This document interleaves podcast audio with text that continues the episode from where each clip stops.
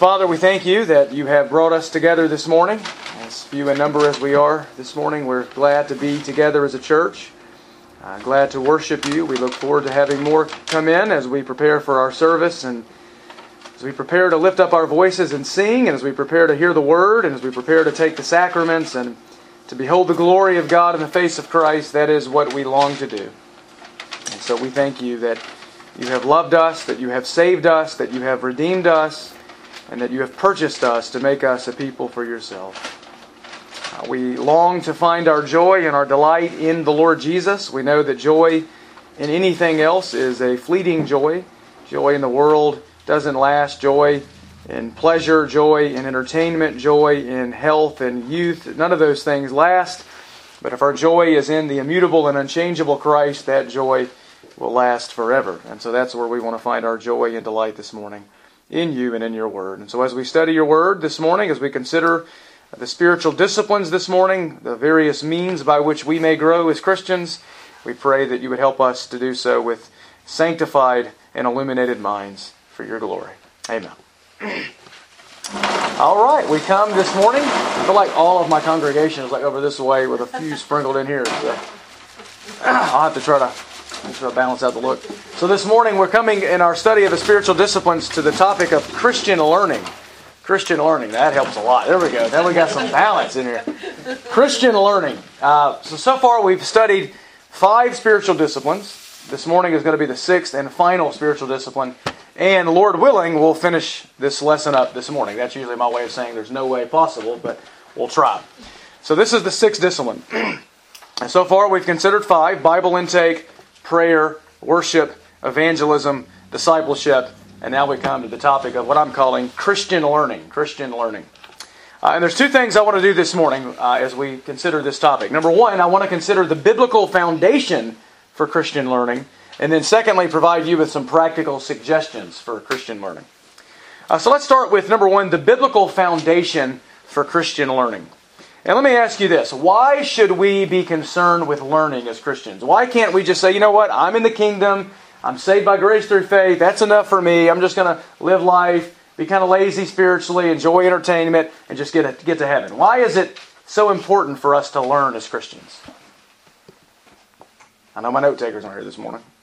Well, the Great Commission, how can you help people if you don't know what you're talking about? I have that in my notes. Very good. You can't help people if you don't know truth, right? You can't fulfill the Great Commission, you can't serve the Lord effectively, you can't help other people if you aren't learning the Christian gospel and message. Very good. What else? Why is it important for us to be always learning as Christians? There's a Bible verse about that, by the way. Always learning and never able to come to the knowledge of the truth. We're not talking about that kind of learning. We're talking about learning that does bring you to a knowledge of the truth, right? So why is it important for Christians to learn? To be able to face temptations. Okay. It helps us overcome temptation. To live like Christ. Live like Christ. So not only to help others, but to help ourselves. Live like Jesus, overcome sin, and so forth. Okay? What else? What are some other good reasons that we should seek to learn as Christians? I always say it's a living word, so you can read the same verse four times and it means four different things. Amen. You grow. You never finish learning. That's why you need to always learn, right? The Bible is an infinite book of infinite truth about an infinite God, and there's no way a finite human being can ever exhaust the riches of divine revelation. Very good. Okay? What else? What are some reasons for us to always be learning as Christians? So we need to help others, we need to help ourselves overcome sin, we need to grow in our knowledge because we never exhaust that knowledge. What else? Any other reasons you can think of? Trying to make me do all the heavy lifting today? I know, we're just putting it all on Joe this morning. I think he's done covered all my notes. We can almost go home now. What do you eat? What do you got? We got some donuts back there. If you don't get them before the service is over, you usually don't get them. ah. You got anything, Joey? All right, let me give you five reasons, even though you've covered about four and a half of them. Uh, number one, uh, because it is a means by which we grow as Christians, right?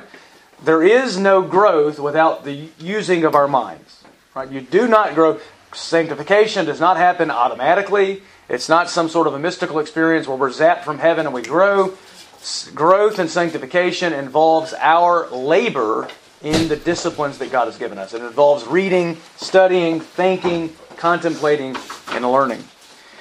Second Peter three eighteen says, in fact, it's not just it doesn't just say, it actually commands us to grow in the grace and knowledge of our Lord and Savior Jesus Christ. So if we're going to grow in grace, we have to grow in knowledge. If we're going to grow in sanctifying grace, we have to grow in knowledge. Here's a second reason. So first of all, because it is a means by which we grow in Christ. But secondly, because it is a means by which we are equipped to serve the Lord and others, which is what Joe mentioned a minute ago. It is a means by which we are equipped to serve the Lord and others. Turn to Ephesians four. Ephesians chapter four. We looked at this passage a few weeks ago. We'll look at it again this morning. Very important passage when it comes to the life of the local church. Ephesians chapter four. How are you guys this morning? Ephesians four. Ian outdressed me yet again. Man, that's a good looking tie. I've got to get me one of those. We have a tie just like that. Eh, something like that. Ephesians four, and I want to start reading in verse... I want to go to verse... Uh, Verse eleven. Verse eleven. Paul's talking about Christ, how He descended into the grave, He ascended to heaven, and in doing so, He has authority to give spiritual gifts to men. And not only does He give spiritual gifts to the, the church, to believers in general, but He gives gifted men to the church in particular, who lead the church to maturity. Verse eleven. And He, that is Christ, gave some as apostles, and some as prophets, and some as evangelists, and some as pastors and teachers. Uh, these would be the leaders of the church. I would argue that apostles and prophets are no more. We have evangelists and teaching pastors now. Verse twelve, for the equipping of the saints for the work of ministry. So, does God give the leaders of the church to do all the ministry? No, He gives the leaders of the church to equip the whole church to do the work of the ministry, right? And this is, at the end of verse twelve, to the building up of the body of Christ. The body of Christ is built up when each and every member is growing and using their gifts and doing their part. Verse thirteen, this happens until we all attain to the unity of the faith and of the knowledge of the Son of God to a mature man. We become mature by growing in the knowledge of the Son of God to the measure of the stature which belongs to the fullness of Christ. Verse fourteen, as a result, we're no longer to be children, tossed here and there by waves and carried about by every wind of doctrine. It's a very uh, interesting way that John defines spiritual growth. And when we come to First John two in a few weeks, verses fifteen to seven, or verses twelve to fourteen, John lays out uh, the categories of spiritual growth. There are only three categories. There are children, young men, and fathers to John. Everyone in the faith is either a child in the faith, a young man in the faith, or a, or a father in the faith. That would even include women. Women fall into that category. So we would probably use feminine uh, words there. So children, young women, mothers. Okay, so that's kind of the levels of spiritual maturity. And so children would obviously be the lowest on the totem pole. They're the most immature, new babes in Christ, and even some people have been in Christ for a while and they still remain children. But notice what characterizes a child. He says that we're no longer to be children, immature in the faith, tossed here and there by every wind of doctrine. So what is it that characterizes an immature child in the faith? What does he toss back and forth? Uncertainty. Uncertainty in terms of the truth, right? He's he or she is not very doctrinally sound. They're just all over the place. I mean, every every time they hear someone else talk about doctrine, they're like, oh yeah, that sounds good. Oh no, that sounds right. They, they just don't know for themselves. They're not theologically uh, centered on the truth. But to become mature then implies that we actually have a solid grasp of the truth so that we can... Verse fifteen, but speaking the truth in love, we are to grow up in all aspects into Him who is the head, even Christ. So if we're going to grow as a church, each of us need to seek to grow in our understanding of the Word of God, our knowledge of the Son of God, so that we can become mature men, speak the truth in love, and by doing that, the whole body grows. That's the process. And none of that can happen unless we're growing in knowledge and learning. So that's the second reason then for us to learn, because it is a means by which we are equipped to serve others and the Lord. But a third reason, this is a reason that I think is so obvious we didn't mention this, because it just it's obvious, right? Number three is because we are commanded to learn in Scripture. We are commanded to learn in Scripture. This isn't just an option. This is a command from God. Let me read a few passages for you in which the Scripture commands us to learn. Proverbs chapter ten, verse fourteen says, "Wise men store up knowledge, but with the mouth of the foolish, ruin is at hand." So what do wise people do according to this proverb? They learn, right? They store up knowledge. They read. They study. And we don't live in a culture where people really want to learn, do we? They don't want to learn at all, right? We send them to public schools. They just kind of, if you're like me, you skip school, you don't listen, you don't do your work, come home, you don't want to do your homework, you want to watch T V and entertainment and all that stuff. And there's nothing inherently wrong with entertainment. We like entertainment. I like entertainment. But we can't be nothing but uh, couch potatoes that are entertained. We've got to learn. We've got to use our minds, our, our redeemed minds. And so if a wise person stores up knowledge, what is a person if he doesn't store up knowledge? A fool. A fool. And then guess what happens? Ruin is at hand when the mouth of the foolish speaks, because he just speaks utter nonsense that helps no one and only destroys. Proverbs eighteen fifteen says this, "The mind of the prudent acquires knowledge, and the ear of the wise seeks knowledge." Very, very clear. If you're wise, if you're a, lear- a smart person, you're going to seek to learn the truth. You're going to seek to grow in and acquire more knowledge. In Romans chapter twelve, verse two, Paul says this, "And do not be conformed to this world, but be transformed by the renewing of your mind." So if you want to avoid being like the world, what do you need to do? Be transformed. Be transformed by the what? Renewing of your mind and the Word of God, right? You've got to use your mind, fill your mind with the truth, and that is what causes you to be transformed. And then he says, then you'll prove what the will of God is, that which is good, acceptable, and perfect. I'm sure all of us in here have heard people say things like this. What is God's will for my life? What is, what is God's will for my life in terms of the job He wants me to work, the spouse He wants me to marry? What's God's will for my life? And, and they act like God's will is, is kind of hidden, and He's like trying to make us run around and look for it frantically because we can't find it. God's just trying to keep it hidden. Is that true, though? Is the word, is the will of God hidden from us? No. Where is it revealed at? The Bible, right? If you read the Bible, you'll know the will of God. You'll know the will of God. So learning is a part of our knowing God's will and growing in obedience. Because you can't do the will of God unless you what? Know the will of God. Learn the will of God. That's where it starts. That's why Ephesians five says this. Ephesians five, verse seventeen. "So then, do not be foolish, but understand what the will of the Lord is." Do not be foolish, but understand what the will of the Lord is. So you have two options, okay? You can be foolish, or you can do what? Know and learn the will of God. Which implies that if you aren't learning, knowing, and doing the will of God, you're living like a fool. You're living like a fool. Those who are wise seek to learn the will of God. So that's the third reason we should learn. We should learn because we're commanded by God to do so in Scripture. Let me give you a fourth reason. This is kind of an extension of the third reason. The fourth reason is because of the greatest commandment. The greatest commandment. What is the greatest commandment according to Jesus?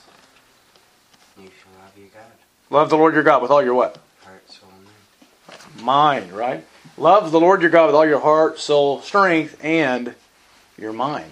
And if we're going to obey that commandment, if we're going to love God with our minds, then we have to use our minds to learn about Him, to learn about His glory, learn about His purposes, learn about His will, so that we can then put those things into practice. So we have to love God with our mind. But there is a fifth reason we should learn. One more I want to give you.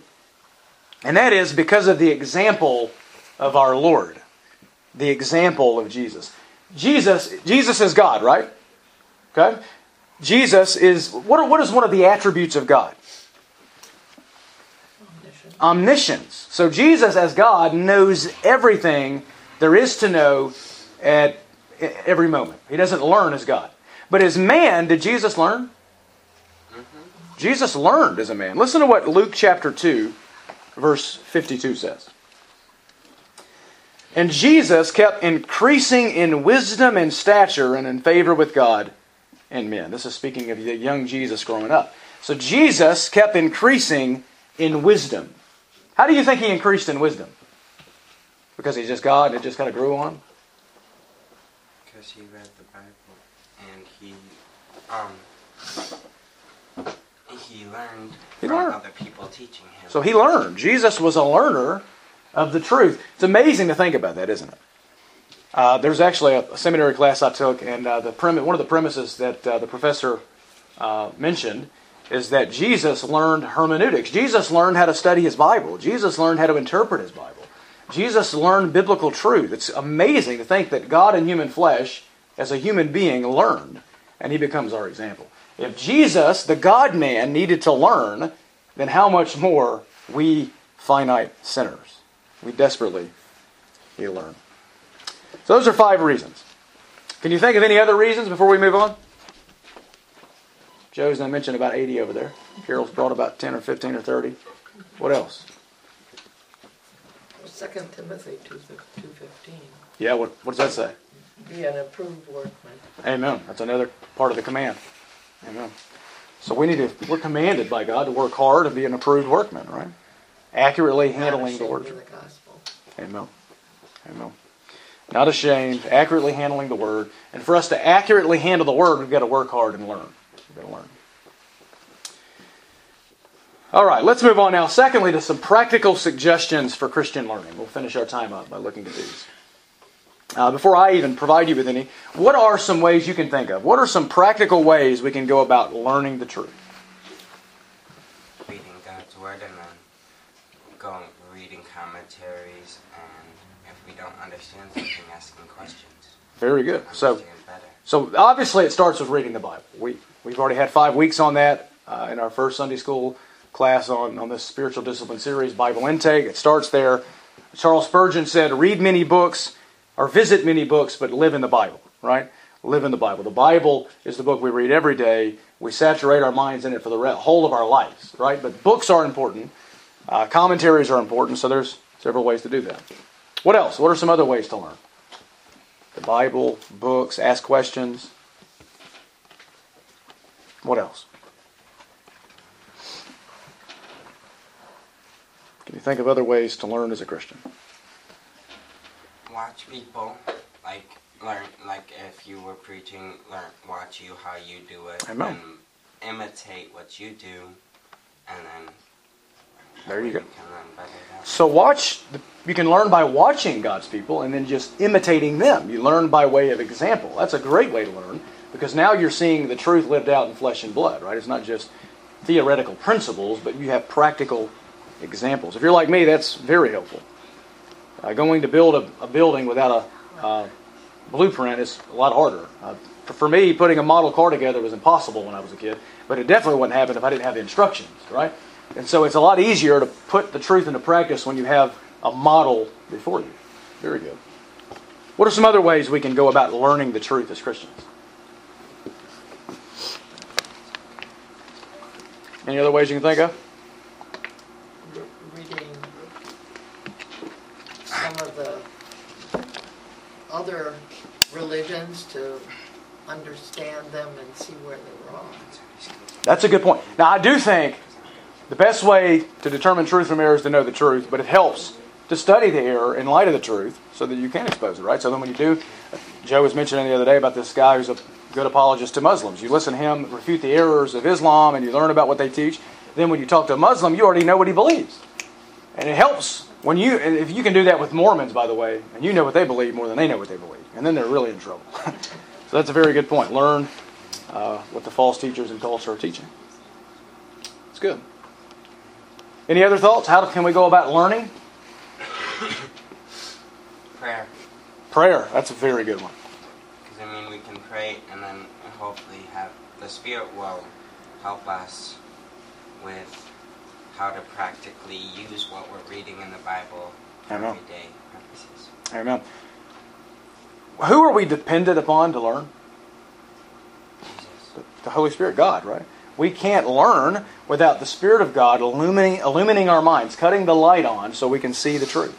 So we need God to open our minds. And of course, it starts with being converted. If you're not a believer, you can't savingly understand the truth. But even as a believer who has the Spirit, if the Spirit of God doesn't open your mind, you can't understand the truth. So we need to read prayerfully. It's good. Any other thoughts on how to practically go about learning? I've got a few. All right, let me give you, I think I've got like five, four or five tips here, maybe six. Number one, read books. So we're just going to assume that you understand the Bible is central.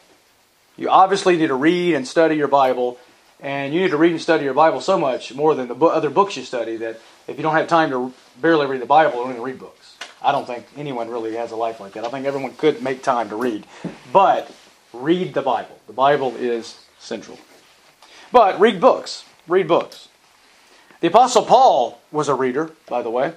Uh, that's clear in the fact that he would quote poets, and he would quote, uh, uh, he would quote, uh, he quoted a poet in Acts seventeen, he quoted a prophet of Crete in the book of Titus, so he clearly was a wide reader, but uh, he also read, we would imagine, commentaries on the Bible, the Old Testament, he read. And in Second Timothy four thirteen, we read this statement, Paul is in prison, he's about to die, uh, and he's, he's lonely in a cold prison cell, forgot his cloak, so he's cold, and there's a few things that Paul wants Timothy to pick up and bring to him. And listen to what he said. When you come, bring the cloak. Okay, I'm cold, that's important, which I left at Troas with Carpus, and the books, especially the parchment. So there's really two things that Paul wants as he's freezing in this prison. He wants a coat to wear, and he wants books to read and write in. So Paul, even at the very end of his life, was a reader, a writer, and a learner. Spurgeon said this. Spurgeon said, "Give yourself unto reading. The man who never reads will never be read. He who never quotes will never be quoted. He who will not use the thoughts of other men's brains proves that he has no brains of his own." I love that quote. And then he says, "You need to read. You need to read." So if we want to prove that we have brains, we need to read the thoughts of others. Now someone might say, we we hear objections like this often, that I don't need to read other men's books, I don't need to read commentaries, I have the Bible, that's all I need. All I need is the Word of God. How could we respond to that?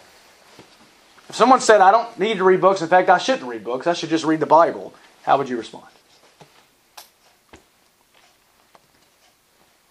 There are wolves in sheep's clothing. There are wolves in sheep's clothing. Okay, so we can twist the Bible. They manipulate the word to make you believe something that's not real. That's right. So there's, and none of us come to the Word of God without any baggage, right? None of us come to the Word of God completely neutral.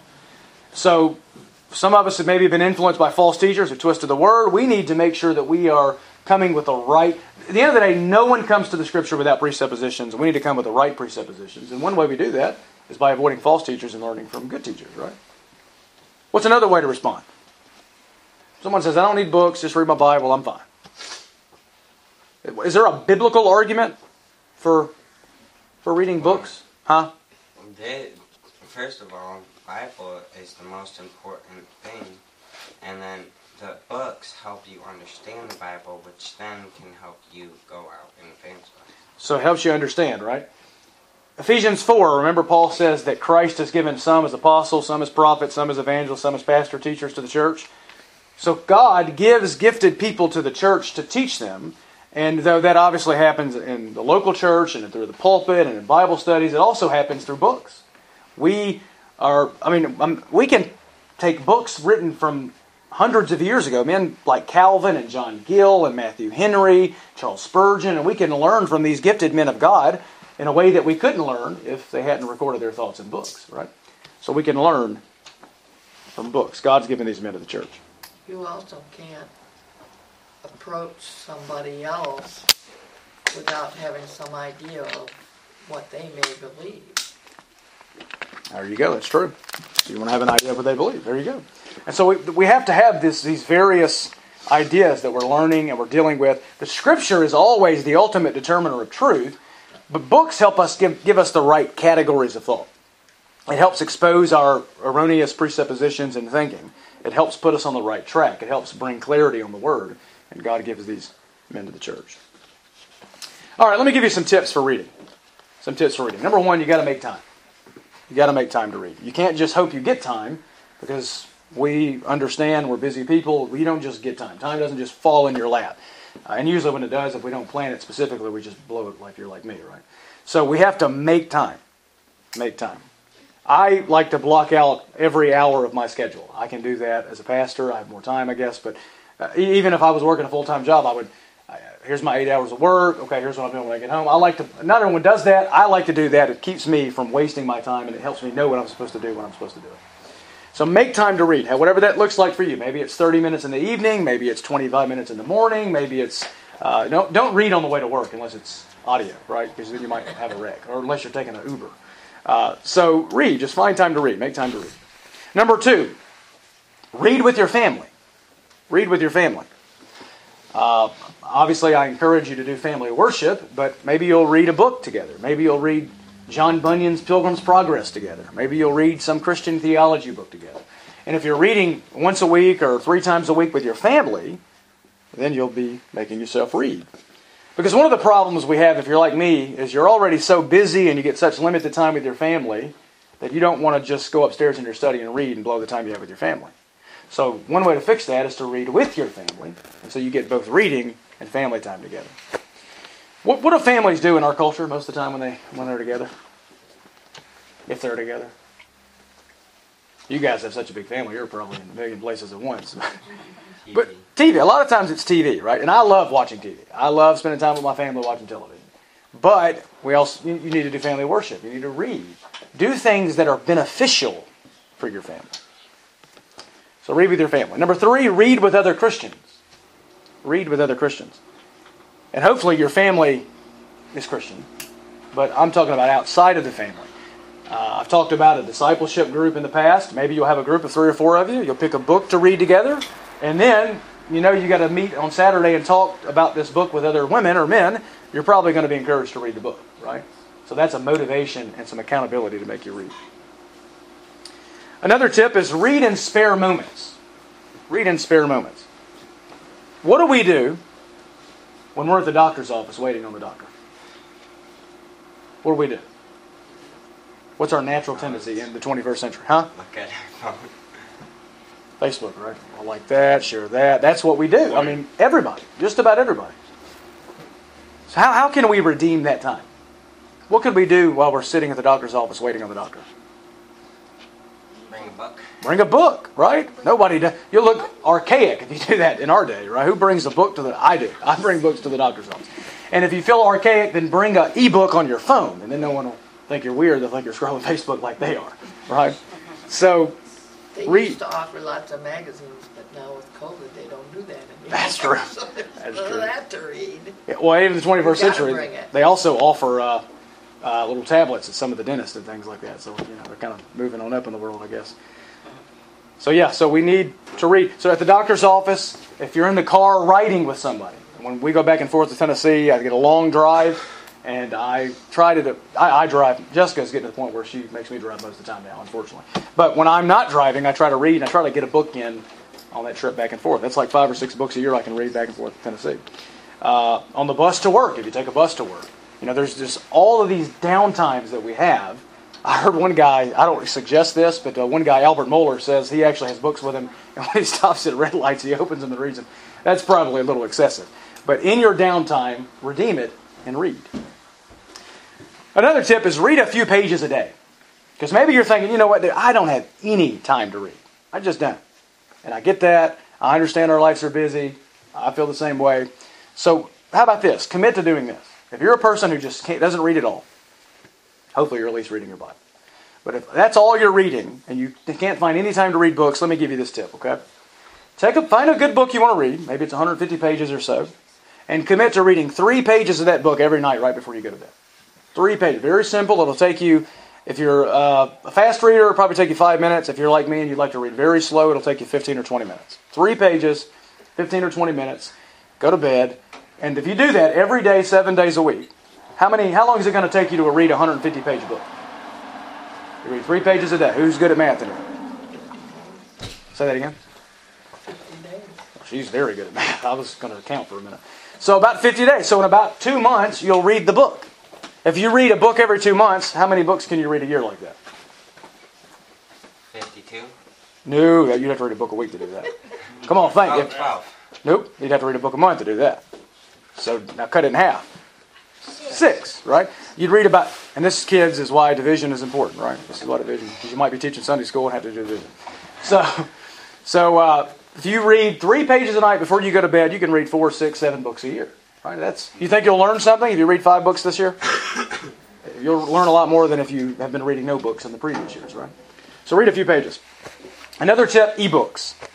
I already mentioned this kind of.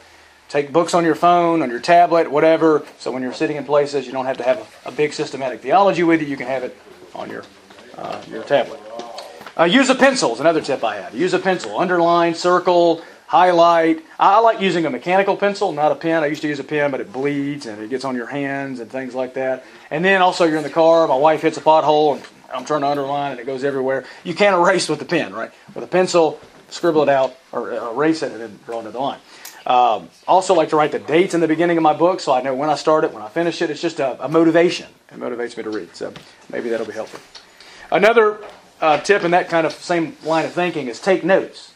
Take notes. You can do that in the book, maybe jot out some thoughts, maybe have a phone with you, you type in your notes, or maybe you'll have a book, notebook, or uh, whatever.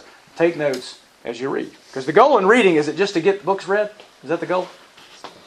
We just want to be able to say, yeah, I read this many books this year. To learn, right? That's what this is all about, learning.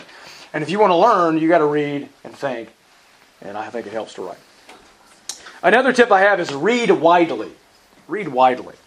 Uh, don't just read the same author over and over again, or you'll be like me quoting John MacArthur every Sunday, right? Read very broadly.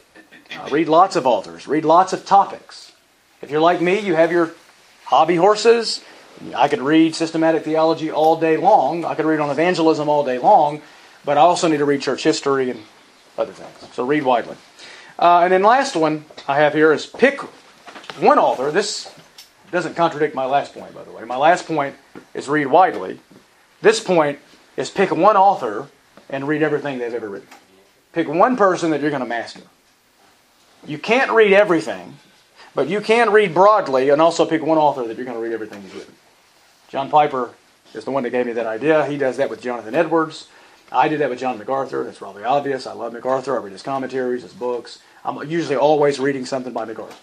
So pick it. Maybe for you it'll be a, a woman author that you like or another male author. It might be an old guy. It might be a new guy. Pick something, uh, an author you really like, a very profound author, and read everything they have and let their way of thinking kind of become you. That you can just begin to think uh, in a way that is very, very biblical because you're mastering the thought of a, of a person who's very biblical. All right, let me give you uh, now a, another tip that's kind of a point of its own here. Plan your reading. Plan your reading. Uh, you don't just want to, again, read just whatever you want, because if you end up reading whatever you want, you're going to miss what you need. Okay? So let me give you some categories of thought when it comes to planning your reading. I break all of my reading into these four categories. Exegetical theology, historical theology, systematic theology, and practical theology. I think you can fit just about any Christian topic there, and you can add fiction as a fifth category if you like reading fiction. So, exegetical theology, commentaries, books on how to study the Bible. Exegesis is the act of interpreting a biblical text. So you're reading things that are helping you interpret the Bible and learn how to interpret the Bible. Okay? So for me, right now, in that category, I'm reading John MacArthur's commentary on the book of Galatians. I read a chapter of Galatians every day. In a year, I will have read Galatians fifty times, and I read MacArthur's commentary. You think in a year I'll know Galatians? Let's hope so. I want to preach on it in about a year. So, exegetical theology. Number two, historical theology. By that I mean church history and biographies. Church history and biographies. It's important to read church history because do you know what happens with false teaching? Does it ever go away? What happens with false teaching? False uh, teaching go up people. It corrupts people. That's very true. Good point. Well, what else? Gets added to. Say that again. Gets added on to. Gets added. Some, we add false teaching, but a lot of times what happens is just the same old foolishness repackaged under a new guise. Right, today there are oneness Pentecostals. Jesus' name only, they call themselves. No Trinity, God's one person. These guys aren't any new. They've just got a new name. That's modalism from the early church. That's all it is. It's the same heresy over and over again. And one way to learn error is to read church history so you can see the development of Christian doctrine and learn from godly men and women. Which brings me to biographies. That's the second subcategory in historical theology.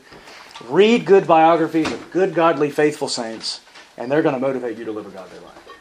Read Whitfield's biography, Spurgeon's, Amy Carmichael. I mean, there's so many options. Read biographies. And then finally, systematic theology. Systematic theology.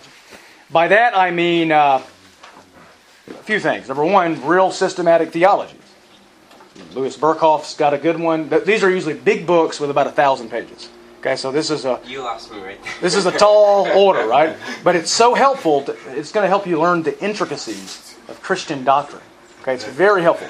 So another good one is John Gill's Body of Doctrinal Divinity. I'm reading that now. Very good. John MacArthur's Biblical Doctrine.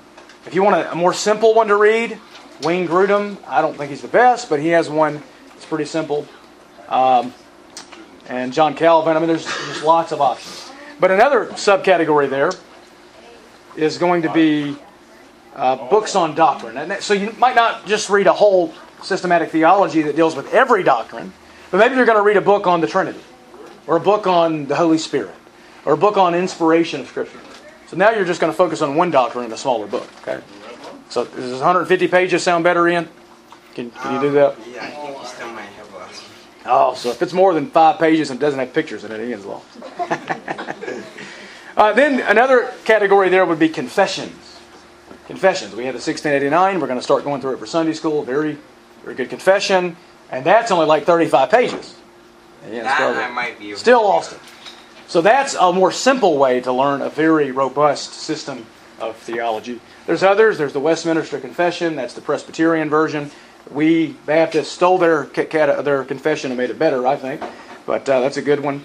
Uh, and then you have catechisms. The Westminster Shorter Catechism is fantastic. The one for kids is even better because you can actually understand it. And it's usually like three-word answers. I use it with my kids, and I learned a lot myself. And then creeds. You have, you know, the Apostles' Creed. You have the Nicene Creed. Several, several options. Uh, so that's systematic theology. And then finally, the final category is practical theology. Practical theology. By this, I mean books on ministry, books on the family, books on spiritual disciplines, very practical stuff. You know, in this category, I'm reading things like apologetic books, evangelism books. Book uh, John MacArthur's got a good book on the family. I've read that one. He's got a there's uh, books on Don Whitney's book on spiritual disciplines. I read that book in that category. Very practical stuff is what you're looking for. So what I do is I always try to have one book in each of these categories going. You think, man, he probably reads a lot. No, I read an hour a day. I read basically fifteen to twenty pages out of each book a week. It's not a lot. I only read in that ca- out of those categories about eight books a year maybe. And then I read three pages of a book before I go to bed, and that gets me about fifteen books a year. And that's better than nothing, right? So if you just categorize your reading, and at the very least pick a book, read three pages a night, you're going to read more than you probably did a year ago, and you're going to continue to learn as a Christian. And if you want a reading list, a suggested a reading list, you can go to our church's website. I've got a, uh, not an exhaustive list, but a very Uh, small list compiled for you there if you'd like to look at that. All right, I've got no more time left, so I'm basically going to tell you the next few points and then we'll, we'll be done because I don't think we want another lesson on the spiritual disciplines. Number two, listen to audiobooks. There you go. And some people just don't like to read, but maybe you like to listen. That's fine. God's in God's providence, we live in a very unique time where we can actually listen to books. We couldn't do that three hundred years ago. I like to listen, but I don't like to read. Well, then listen. You can do that in the car on the way to work. You can do that washing the dishes. You can listen. Redeem the time and fill your mind with truth. Number three, listen to sermons and lectures. Uh, this is more than books. This is listening to preachers online, sermon audio, YouTube. Listen to good sermons. Number four, read blogs and articles. Read blogs and articles. Again, if you don't like fifty pages, you don't like thirty pages, then you can read a thousand-word blog. That takes about five minutes, right? And really what happens in the blog is, you, is, is these authors a lot of times, they just take the meat out of their book and they put it in the blog. So you just basically get the meat without having to get all the uh, unnecessary stuff. So blogs are helpful. And then fifthly, write. Write. In addition to reading all this stuff and listening, write. Or you could call this journaling. Write your prayers. Write your thoughts about Scripture. Write about your walk with God. Uh, you can write out biblical goals. Whitfield had a criteria in his diary by which he measured himself every day. You can see why these guys were holy men. Uh, I'll read a few of them quickly. Whitfield's diary says, "Have I been fervent in prayer? Used stated hours of prayer? Used ejaculatory prayer each hour? After or before every deliberate conversation or action, considered how it might tend to God's glory. After any pleasure, immediately given thanks. Have I planned business for the day, been simple and re- recollected in everything, been zealous in undertaking and active in doing what I, good I could, been meek, cheerful, affable in everything I said or did, been proud, vain, unto you get the idea, right? All the way to the end where he says, number fifteen, have I confessed all my sins? If you're reading that every day, you're going to be motivated to pursue holiness, or you're going to feel like crap all day. You don't want that. So, uh, and then number six, think. Think. Sometimes you got to, you've taken all of this in, now you've got to assimilate it and think about it. Okay, so don't just read, but stop and think. Okay, meditate. You can do that in the shower. You can do that on the way to work. Uh, you can think when you can't read, right? Working at a warehouse, slinging the boxes.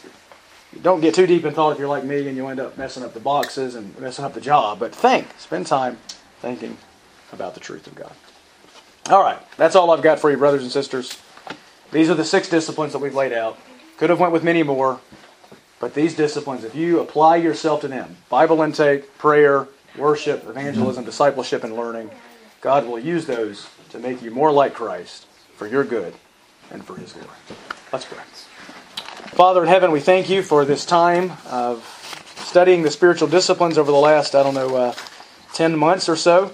We did have a few months pause there because of the uh, pandemic, but uh, we're thankful that we've been able to study these important truths and learn so much about them. And I pray that uh, all of this has been helpful for your people, been helpful for me, and that each of us would actually put these things into practice and grow as Christians.